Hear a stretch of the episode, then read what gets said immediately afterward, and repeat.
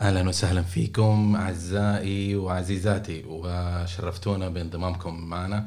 آه، اليوم حيكون فيديو جدا مميز بالنسبة لي لأنه فيه حنتكلم عن تجربتي مع آه، حضور أحد اللقاءات اللي حضرتها مؤخرا وفعلا هي مش مش مؤخرا فقط بل أمس أمس مساء اللي هي لقاء الخبراء في مدينة الخبر في الشرقية هذه المناسبة أو هذه الفعالية يعني كانت مبادرة من الدكتور معتز أحد المدربين المميزين في في مجاله المتخصصين في معايير قياس الأداء. وبدأوا هذه المبادرة من قبل كوفيد يعني قاموا فيها أكثر من من مرة وكانت تجربة جدا ناجحة والحمد لله. بس كنا نشوفها عن طريق ال social media وربما بعض الصور بعض المقتطفات بعض المختصرات. لكن الآن الحمد لله يعني أقاموا بعد كوفيد أقاموا أول جلسة أو أول لقاء للخبراء في مدينة الخبر. آه، قبل أسبوعين قبل شهر قبل شهر. والآن هذه الجلسة الثانية فكان الدكتور معتز آه، يسافر من مدينة الخب من مدينة جدة حيث مقر عمله ثم يأتي إلى مدينة الخبر ليلتقي وينظم آه، لقاء بحيث أنه يتبادل الخبرات والتجارب عن المجريات الإدارية مجال الإدارة عن عن اللي صاير في ميدان العمل. ومن هذا اللون. والجلسة هذه أو الاجتماع هذا اللقاء كان أول لقاء لي أنا أحضره والحمد لله. تشرفت بهذا وقابلت الدكتور معتز آه، لأول مرة. وأيضا قابلت كوكبة من الخبرات المتنوعة المختلفة في ثقافة في التعليم في التجربة وفي القطاعات وأخص الشكر الكبير للأخ العزيز هشام الخشن. حيث إنه هو اللي أقام هذه المرة بتنظيم اللقاء والترتيب والتنسيق مع الحضور و...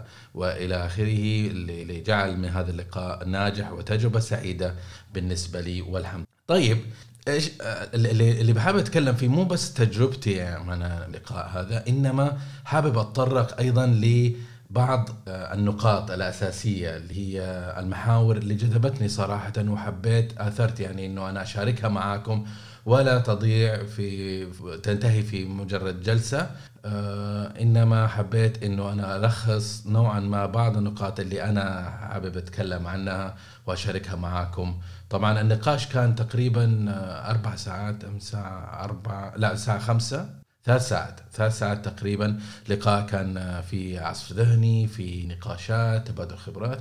لكن الآن إن شاء الله نحاول إننا نلخص لكم هي بطريقة معينة. لكن أحب أن أشدد على نقطة إنه أنا ما بتكلم على لسان أحد لا بتكلم على الدكتور المعتز ولا عن هشام ولا عن أي أحد من الحضور. إنما أنا حابب إنه اتطرق لنفس المحاور وأشارك فيه يعني رأيي وتغذية الراجعة من طرفي بحيث إن أشارككم يعني الفائدة إن شاء الله. طبعا اللقاء ما كنت أقدر أتكلم عن كل الأشياء اللي حقول لكم إياها لأنه طبعا نعطي فرصة لزملائنا وزميلاتنا الحاضرين في اللقاء وكان كل دور لكل شخص له له فرصة إنه يتحدث ويشارك بمرئياته فهذا الشيء كان كان ربما يسبب قيود لأنه إيش كان ممكن أتكلم أثناء اللقاء وكان عندي أشياء كثيرة حابب أتكلم. زي بقية الأخوان ما شاء الله تبارك الله حابين يشاركوا وحابين يعطوا خبراتهم بحيث يساهموا في إنجاح هذه الفعالية. لكن اليوم حيكون مميز بالنسبة لكم ما حضرت اللقاء لكن حشارككم المحاور حشارككم مرئياتي من وجهة نظري أنا.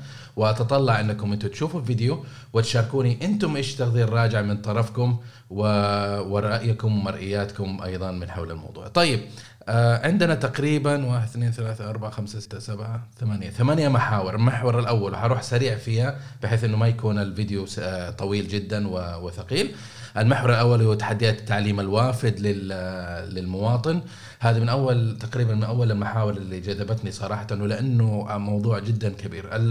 أنا إذا حبيت أتكلم في هذا الشيء أول شيء المقدمة إنه ألو... عندنا تحدي كبير في في سوق العمل السعودي إنه إحنا عندنا ماجورتي آه شباب قليل الخبرة في لأنه المجتمع السعودي مكون أصلا من تقريبا 50 إلى 40 45% في العشرينات معناته إنه هم ما عندهم هذاك هذيك الخبرة اللي إحنا نحتاجها حتى تدعم الرؤية وتدعم الاقتصاد وتدعم التنمية اللي إحنا نسعى لها. طيب عشان ننجح معناته إحنا نحتاج إنه نعتمد على خبرات خارجية خارج المجتمع السعودي بحيث إنه يساهم معنا في في بناء الاقتصاد ويساهم في تنمية الموارد البشرية اللي عندنا في المملكة. طيب هذا الشيء آه، أخواني واخواتي ما حيصير إنك أنت يعني تشجع أحد إنه هو يساهم في تنمية شخص أو تدريبه إلا إذا كانت بنيت أنت بنية تحتية لعلاقة تكافلية مستدامة بين آه هذا الشخص اللي أنت آه، جبته و والمجتمع. فلازم يكون في علاقة تبادل علاقة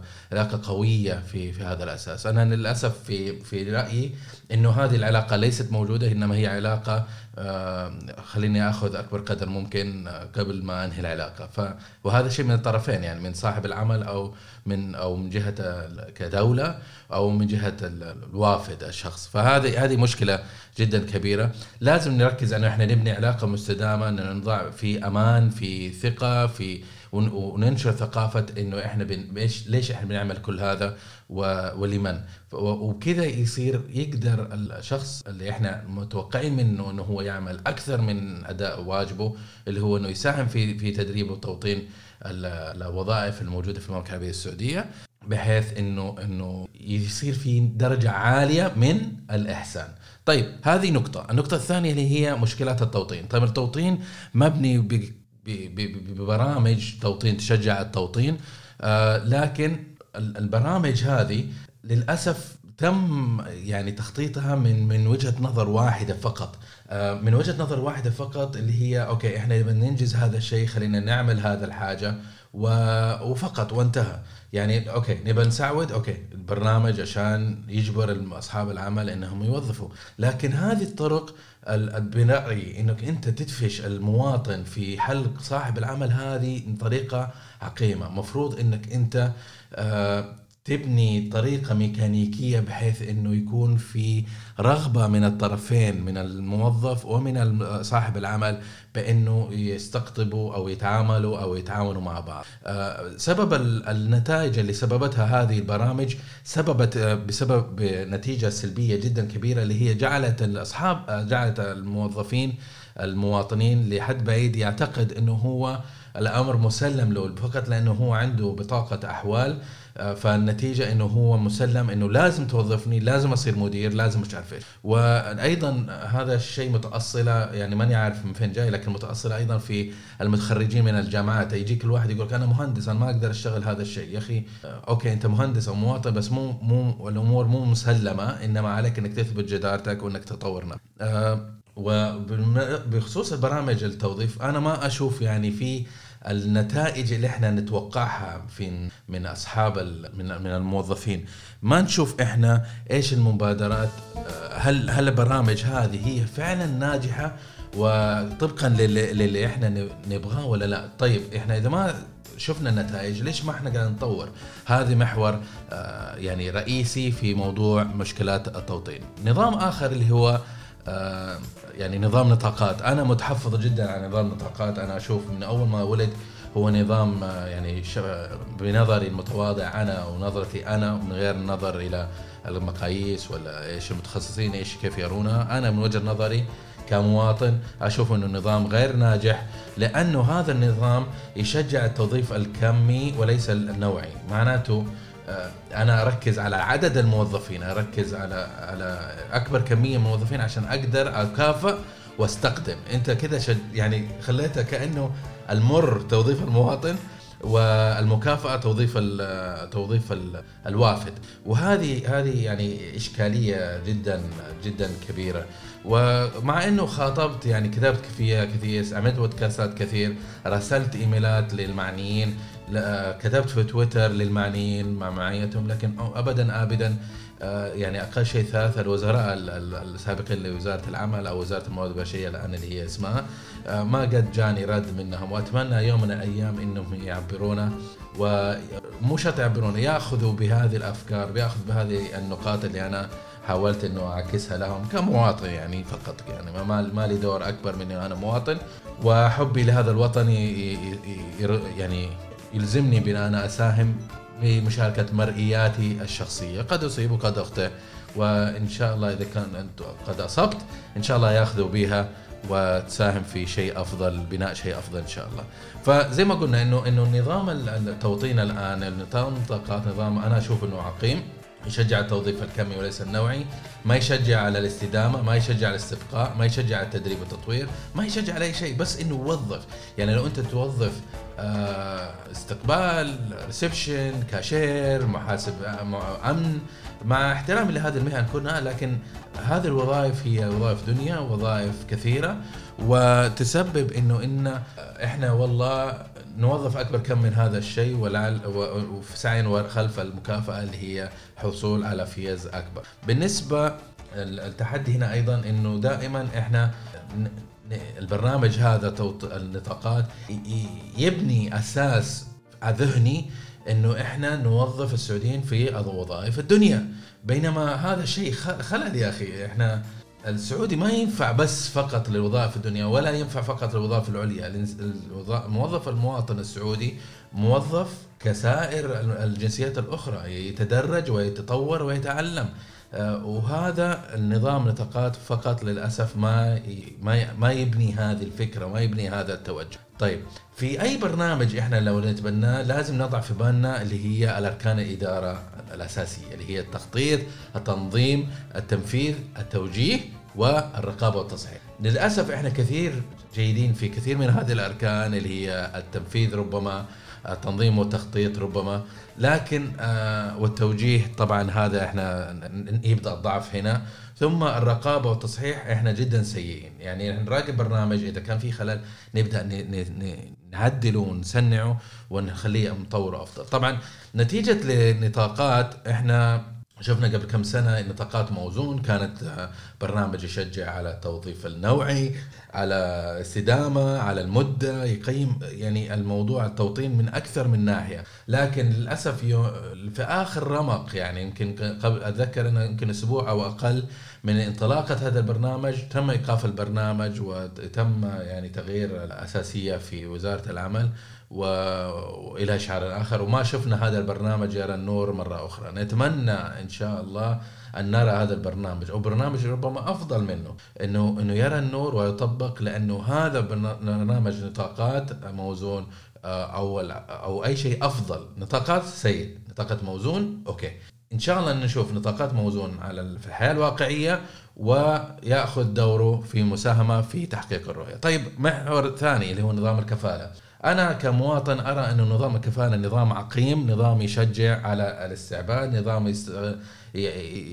يخول الناس إنه يستغلوا قوتهم ويستغلوا السلطة. ليش؟ لأنه أنت تجيب إنسان من خارج بلده يغترب وهذا الشيء كفيل لوحده انك يعطيك السلطة. ثانيا أنت صاحب عمل فتعطي له أنت الأجر فهذا سلطه ثانية السلطة الثالثة إنه هذا الكفيل ما المكفول لا يستطيع أن يعمل أي شيء داخل البلد إلا بمعية صاحب العمل. ما يقدر يعني ما يقدر يسوي أي حاجة إدارية إلا بمعرفة صاحب العمل وما يقدر يغير الوظيفة إلا بموافقة صاحب العمل. وكثير إشكاليات يعني الأسبوع الماضي أحد الأخوان استشارني انه أو لا عفوا مستشارني شفت post في LinkedIn أحد الأخوات تستشير الناس بحيث إنه الموظف تم إجراء بلاغ هروب لأحد الأخوان. وهو في خارج المملكة والآن هو عنده عرض وظيفي وحابب يرجع لكن ما هو عارف كيف يتناول هذا الموضوع. هذه من سلبيات يا أخي نظام الكفالة. أنا أشوف أنه مفروض إحنا ننظر إلى التجربات الموجودة في المنطقة اللي ممكن إحنا نرتبط فيها ممكن إحنا نتبناها. يعني مثلا إذا كان في نظام أفضل في دول المجاورة كالإمارات مثلا إحنا نحاول ننظر فيها هل يناسبنا هذا النظام وممكن هل ممكن إحنا نتبناه. طيب محور آخر حول هذا الموضوع أو الموضوع اللي حاول أتكلم عليه اللي هو دور الموارد البشرية وتحدياتها طبعا آه، الموارد البشرية نظام أنا أشوف إنه هو نظام محوري وعمود فقري لأي منظمة. إذا صلحت الموارد البشرية صلحت المنظمة بشكل كامل. ليش؟ لأنه هو يتعلق بأكبر مورد تكلفة وأكبر مورد موجود في المنظمة اللي هي آه، الموارد البشرية وأكثرها تعقيدا. فإذا أنت مكنت الموارد البشرية ممكن يقوموا بدورهم الصحيح. لكن إنك أنت تحجم الدور حقه. هذا يسبب الإشكاليات اللي إحنا نواجهها اليوم في في المنظمات للأسف إنه المدراء المباشرين سواء كانوا مهندسين أو إداريين أو ايا كان ما هو الغير متخصصين في الموارد البشريه والتدريب والتطوير والموارد البشرية يفتوا كثير في هذا المجال ويعقموا أو يحجموا دور الموارد البشرية ويقصوا ريشهم بحيث إنه يصبح دور الموارد البشريه تحصيل حاصل ومتمحور حول شو إدارة شؤون الموظفين أكثر من أي شيء آخر، أي مباراة أخرى تعتبر اجتهاد وممكن أنا أقص الميزانية حقتها في في أي وقت وهذا شيء أنا ما أقدر أفهم ليش ليش إحنا نعامل الموارد البشرية بهذه الطريقة. آه، الموارد البشريه أيضا في إشكاليات تواجهها اللي هي إنه الموارد البشريه اصبحت قسم لل يعني مهنة لمن ليس له مهنة، أي واحد متعطل يقول لك أنا بروح موارد بشرية، أي صاحب عمل وظف واحد ما هو عارف إيش يسوي في الموظف دفوا للموارد البشرية، وهذه إشكاليات يعني تسبب إنه المتردد والنطيحة يكثروا في في قسم الموارد البشرية. إنما الموارد البشرية تحتاج مواهب عالية المستوى تحتاج قوة ومهارات آه، متقدمة. وما تقدر أنت أي واحد بس تزرعه في هذا وتعطيه إدارة موارد بشرية وإلا حتحصل في نهاية المطاف على مجموعة من الجلادين موجودين في هذا القسم. طيب في عندك اللي هو تكلمنا عن فهم الموارد البشرية وتعريف الموارد البشرية آه، والمنظمات للأسف ينظر للموارد البشرية كشؤون موظفين وها ويعاملوهم على هذا الأساس، طبعا يشابه هذا الشيء في موضوع آه، كيف ينظر المنظمات للتسويق، التسويق نفس الشيء ينظر له إنه يديروا معارض وأي شيء نبغاه نقول لهم إياه، وهذا شيء خطأ جسيم يعني صراحة. ياثر على دور الموارد البشريه وياثر على دور التسويق، التسويق دوره أكبر أكبر أكبر من هذا بكثير. طيب فالجواب هنا إنه إحنا نمكن الموارد البشرية ونخوله أنه يقوم بأداء دوره الرئيسي. بالنسبة آه، بالنسبة لتمكين المرأة، أنا عندي إشكالية وحساسية عالية من إنه إحنا نضخم دور المرأة، أنا عارف إنه في الرؤية 2030 إحنا دور من أهدافنا نمكن المرأة، أوكي، لكن المرأة في نظري هي مجرد موظفة، مجرد مواطنة أنثى. معناته ان إحنا okay نمكن ونشجع ونحقق أهدافنا في في الرؤية في تمكين المرأة لكن لا نسوي دراما لأنه دراما كثير أوه أول سعودية صارت مديرة مدري إيش أول مدري إيش صارت CEO أول آه، المواطنة السعودية ليست آه، ليست قضية خاسرة كانت يوم من الأيام بحيث إنه نتفاجأ ونتفاعل إنه إذا هي نجحت وتعلمت وسوت وأنجزت وتقلدت. إحنا كمواطنين إحنا أو كمجتمع إحنا قد يعني سلبنا المرأة من من قدرتها لسنوات عديدة إن هي تقوم بدورها فإحنا لما نيجي نصحح الموضوع لا نيجي نسوي فيها دراما ونعمل احتفالات وجرائد ومدري إيش. لأنه هذا الشيء ممكن على المدى القصير والمدى الطويل يزرع فكرة إنه عند المرأة إنه أنا special أنا مميزة. okay أنت مميزة بأدائك ومنتجاتك وليس بجنسك. أه، ولا مفروض إنه أنا عاملك بأي طريقة مختلفة عن أه، عن الموظفين الآخرين لأي سبب كان. لأنه هي إذا حست بهذا الشيء حتحس إنه هي مميزة وهذا ربما يسبب إشكالية إن هي ممكن إنها هي تتقدم وتتطور. في مسارها الوظيفي. آه، وبالنسبة لي أنا جدا فخور صراحة بالسيدات بشكل عام. آه، وفي إنجازاتهم في الوظائف اللي هم يتقدموا لدوها واغتنامهم الفرصة أنه الأبواب فتحت لهم وندعو لهم إن شاء الله كل التوفيق. محور آخر حابين نتكلم عنه وجدا مهم اللي هي الصحة الذهنية. الصحة الذهنية موضوع يعني قبل أسبوع كان يوم العالمي للصحة الذهنية وهذا موضوع جدا مهم بشكل عام. الآن في بعد كوفيد صار موضوع أهم بكثير. الصحة الذهنية مهمة بشكل عام. ليش؟ لأنه إحنا بشر وليس ليس آلات. معناته إذا الآلات تحتاج المصنوع من الحديد تحتاج صيانة وتشيك وهكذا وقطع غيار. معناته إحنا كبشر من لحم ودم نحتاج صيانة أيضا. آه، ما تقدر أنت تعيش طول حياتك من غير إنك تمر على متخصص ينظر ينظر إلى أمرك. نمر علينا ظروف وفيات آه، مدير مدير عنده عنده إشكاليات أخلاقية وسلوكية تسبب إنه الاذى نفسي لنا.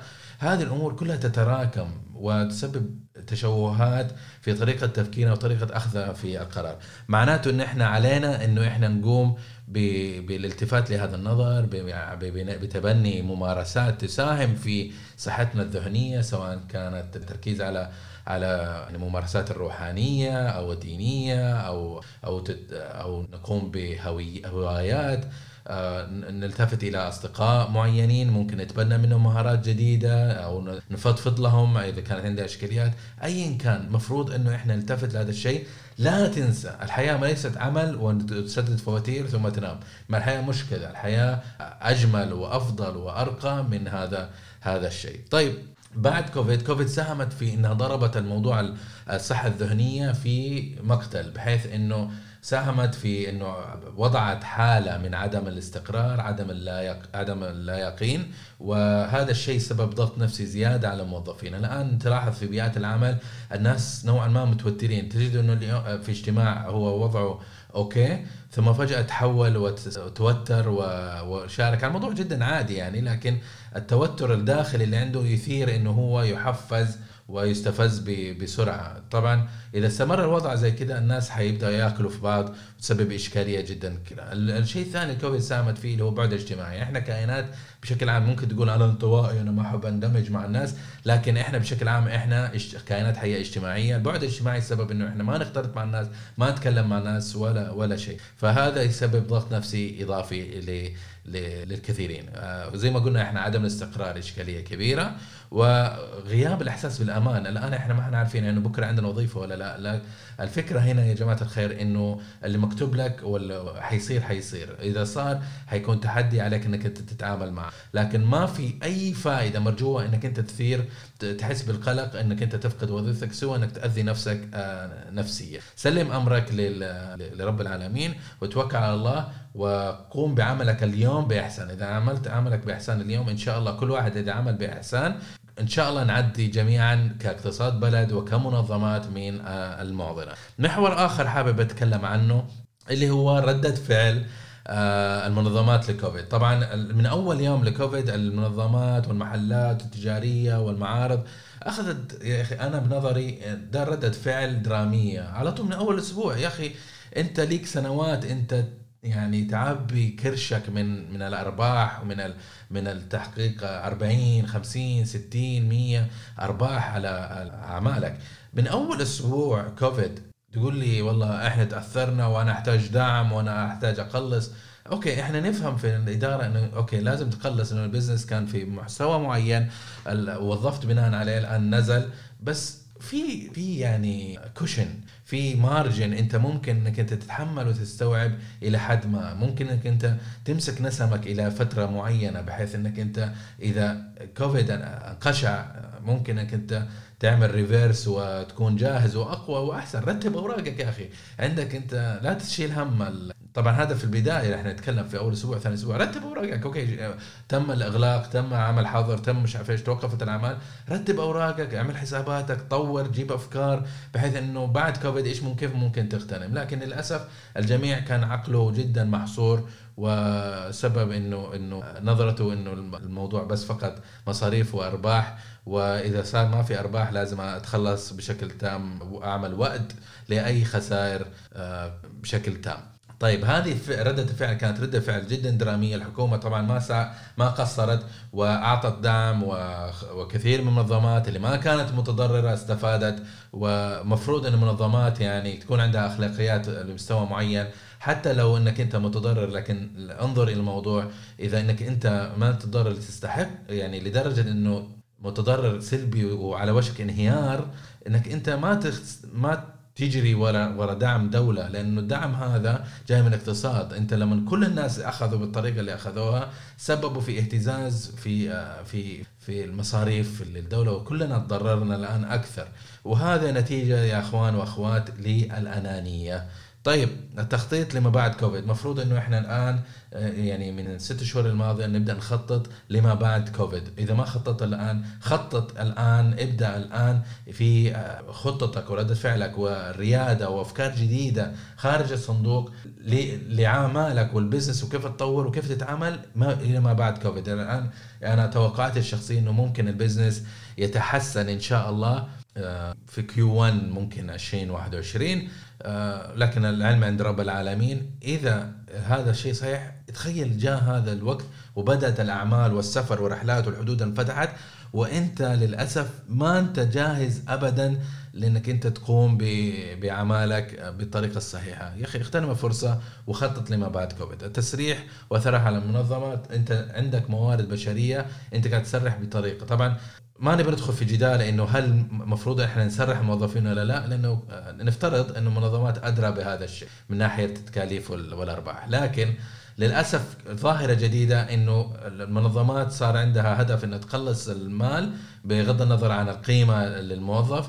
معناته إنه كثير من الأمور صار فيها محاباة صار فيها كثير من آه، تصفيات الحسابات ورأينا كثير من الموظفين اللي أدائهم جدا عالي تم تصفيتهم بسبب إنه الموجودين صاحب القرار يفضل شخص آخر وهكذا. طبعا هذا خلل جسيم ولكن للأسف شفناه بنسبة عالية منتشرة في بيئات العمل. محور آخر آه، حابب أتطرق عليه اللي هي المبيعات وكيف تستقطب الشخص المناسب. طبعا هنا إحنا رحنا في دوار آه، حوار جدا جميل مع زملائنا في اللقاء.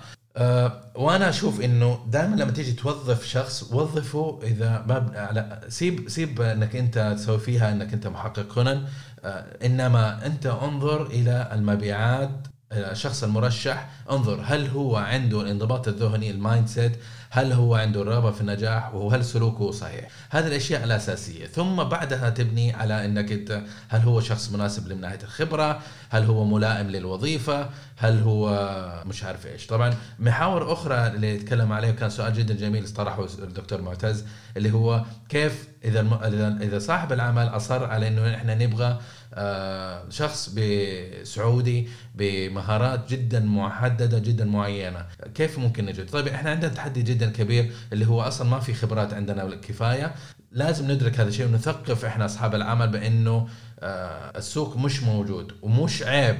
يعني مو الحل الوحيد ليس إنك أنت تأخذ شخص جاهز وتتمتع فيه إنما الحل إنك أنت تضع برامج تدريبي وتحط خطة تأخذ شخص عنده آه عنده الامكانيات الأساسية والبنية التحتية إنه يكون هذا الشخص. وتتبناه وتعمل له كوتشنج يا أخي اصرف عليه وقت اصرف عليه تدريب اصرف عليه تريننج أنت حتستقطب. لا تقول لي إذا إذا ممكن يمشي. يا أخي كل الناس يمشوا مو بس عشان 1000 ريال ولا 2000 ريال زي ما قالوا بعض الأخوان. أختلف معهم في هذه النظر.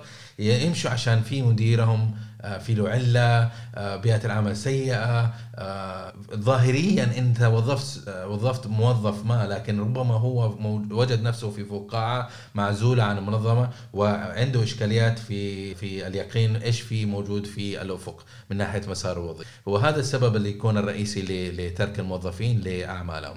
فالسؤال هو هل المبيعات يولدوا يولدوا كمبيعات؟ يعني هل تقدر في ناس يقولوا okay مبنية داخليا في الجينات في ال DNA لكن أنا أختلف في وجهة نظر. هذا أنا مؤمن في الموارد البشرية أنا مؤمن في الناس وإيش وإيش الإمكانيات اللي ممكن يذهلون فيها.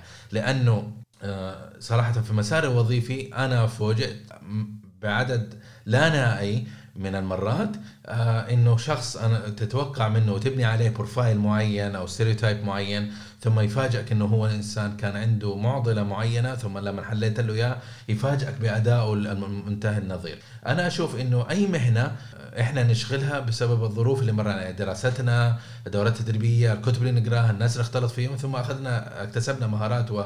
وسلوكيات بحيث إنه أخذنا في الاتجاه هذا إذا أنت عندك موظف موجود عندك لازم تستثمر فيه بوقتك وجهدك إنك أنت تعمل له integration تعمل له آه، دمج في في هذا الوظيفة. وأنا أشوف إنه أي شخص ممكن يشتغل في المبيعات بشرط إنه يكون عنده الانضباط الذهني ويكون في عنده السلوك الصحيح وعنده ال hunger إنه هو achieve and succeed اذا هذا الشيء ما عنده هو شخص إنه okay أنا أجي وظيفه وأشتغل في مبيعات وانتهى الموضوع.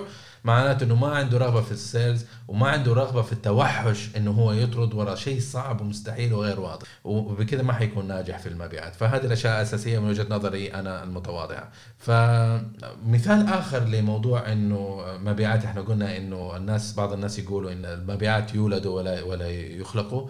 إنما أنا مثال آخر هي القياده قيادة يقول لك والله القادة يولدوا قياديين. ما في أحد يطلع من بطن أمه وهو قائد. تاخذه وتحطه على كرسي تقول يقولوا انت CEO في مواصفات وخصال okay في الجينات لكن لكن مجملا القيادة 90% من السلوكيات وهذا بناء على أبحاث مش أنا قاعد أألف إنه 90% من المهارات القيادية تكتسب وهذا شيء أساسي. دور الموارد البشرية اهميتها في الاستقطاب جدا محورية، أنت لا تفتح الباب للتوظيف يا صاحب العمل بأنك أنت okay هذا شخص كويس وهذا مو شخص كويس بناء على على كأنك بتلعب أنت زهرة. لا آه، في موارد بشرية عندهم نظرية الطرق والاستقطاب وأنت عندك ثقافة منظمة لازم تستقطب شخص يلائم هذه الثقافة ويلائم هذه الوصوف الوظيفية. فأعطي الخبز الخباز ومكن الموارد البشرية. أهمية التدريب جدا عالية في موضوع في موضوع التوظيف وتطوير منظمتك. يا صاحب العمل يا صاحب القرار أعطي الموارد البشرية القدرات انهم هم يقوموا بإبداعهم ولا الشيء اللي هم المفروض آه في نقطة محورية أخرى اللي هي العلاقة بين المبيعات وبين قسم المحاسبة. ومن باب الفكاهة يعني في أثناء اللقاء قلت إنه إنه قسم المبيعات مو بس ما يتفق مع المحاسبة ما يتفق مع أي أحد يبغى يسوي كل شيء الآن آه وهذا من باب الدعابة طبعا لكن لكن ال conflict دائما يكون بين المحاسبة والمبيعات لأنه المحاسبة عنده Excel sheet حابب إنه يجعل هذا ال Excel sheet سعيد واللي هو ال Excel sheet هذا يعكس إنه هل المنظمة رابحة آه، أم لا؟ هل العمل مجدي أم لا؟ فلما يجي مبيعات يقول لك بشتري asset ولا ولا CAPEX معين ويعبي الاستبيان ثم يقول لك والله أنا حأرد لك الاستثمار هذا بعد سنتين أو ثلاث سنوات. يجيك ال financial controller يقول لك لا ولا أنت لازم تجيب لي الأرباح في سنة مثلا. ففي في منطقة رمادية بينهم. الحل انك انت ما تروح لل CEO أو المدير وتتحاربوا أنتم الاثنين. أنا نظرتي آه، وإن شاء الله تكون ناجحة إنه الاثنين يجلسوا ويقفل على نفسهم الباب ويتكلموا ويتبادلوا المبيعات يثقف المحاسبة من وجهة نظره والمحاسب آه، يثقف المبيعات في وجهة نظره. وهذا هو حل الأنسب. إذا اتفقوا الاثنين معناته صار الموضوع مثمر معناته بعدها المرحلة الثانية يذهب إلى المدير التنفيذي ويعرضوا الفكرة.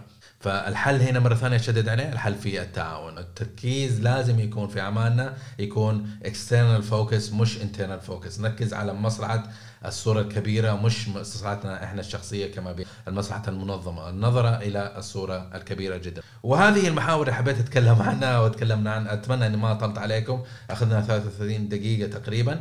يعطيكم العافية آه ويحييكم محدثكم أنور جنبي ويقول لكم مع السلامة وشكرا. لا تنسوا إنكم تشوف بعد ما شفتوا الفيديو إذا في بعض المحاور بعض الموضوعات حابين تشاركوا فيها أرجوكم تراسلونا على ال social media أو على في التعليقات في في المدونة أو في اليوتيوب وقولوا لنا مرئياتكم على أي موضوع وحابب أسمع منكم حابب أسمع رأيكم بالطبع. أرجع وأقول آه، وأمدد الشكر الجزيل للدكتور دكتور معتز إنه هو ألهمنا إنه نجلس مع بعض ونلتقي بطريقة عمرنا ما حنكون آه، عملنا هذا اللقاء الشيق الرائع المفيد سواء بالتشجيع صراحة وبالفكره هذه اللي حضر فيها الدكتور معتز. وأشكر مرة أخرى أخي وعزيزي آه، هشام الخشن حول التنظيم واجعال هذا الشيء على أمر الواقع. أما الآن أحب أقول لكم مع السلامة ويعطيكم العافية وفي أمان الله.